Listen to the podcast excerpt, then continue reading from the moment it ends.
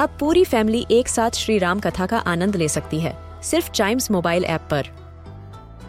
जानिए श्री राम के बचपन से लेकर दशानन वध तक का सफ़र। सरल रामायण घर के सभी सदस्यों के लिए।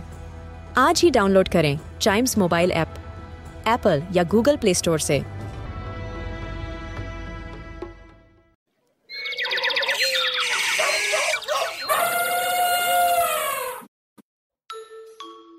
वेलकम टू एनिमल ज्ञान कभी किसी अंडर वाटर एक्वेरियम में या टीवी में आपने इस एनिमल को ज़रूर देखा होगा, जिसे देख के लगता है कि पानी में कोई ट्रायंगुलर क्लॉथ ग्लाइड कर रहा है, और कभी लगता है कि कोई बर्ड अपने मैग्निफिसेंट विंग्स फ्लैप करके उड़ रही है।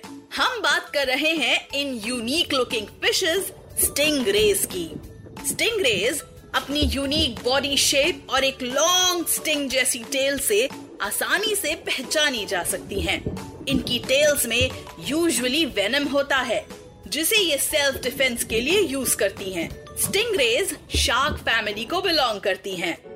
स्टिंग रेज की अबाउट 600 स्पीशीज होती हैं, जिनमें से सबसे बड़ी जायंट फ्रेश वाटर स्टिंगरे है जो ओवर सिक्स फीट वाइड होती है और सबसे छोटी शॉर्ट नोज़ इलेक्ट्रिक रे है, जो केवल फोर इंचेस बड़ी होती है नॉर्मली स्टिंगरेज का कलर मडी होता है और प्रेडेटर्स से बचने में मदद करता है, क्योंकि वो ओशन बेड की मड में बहुत स्विफ्टली ग्लाइड करके छुप जाती हैं।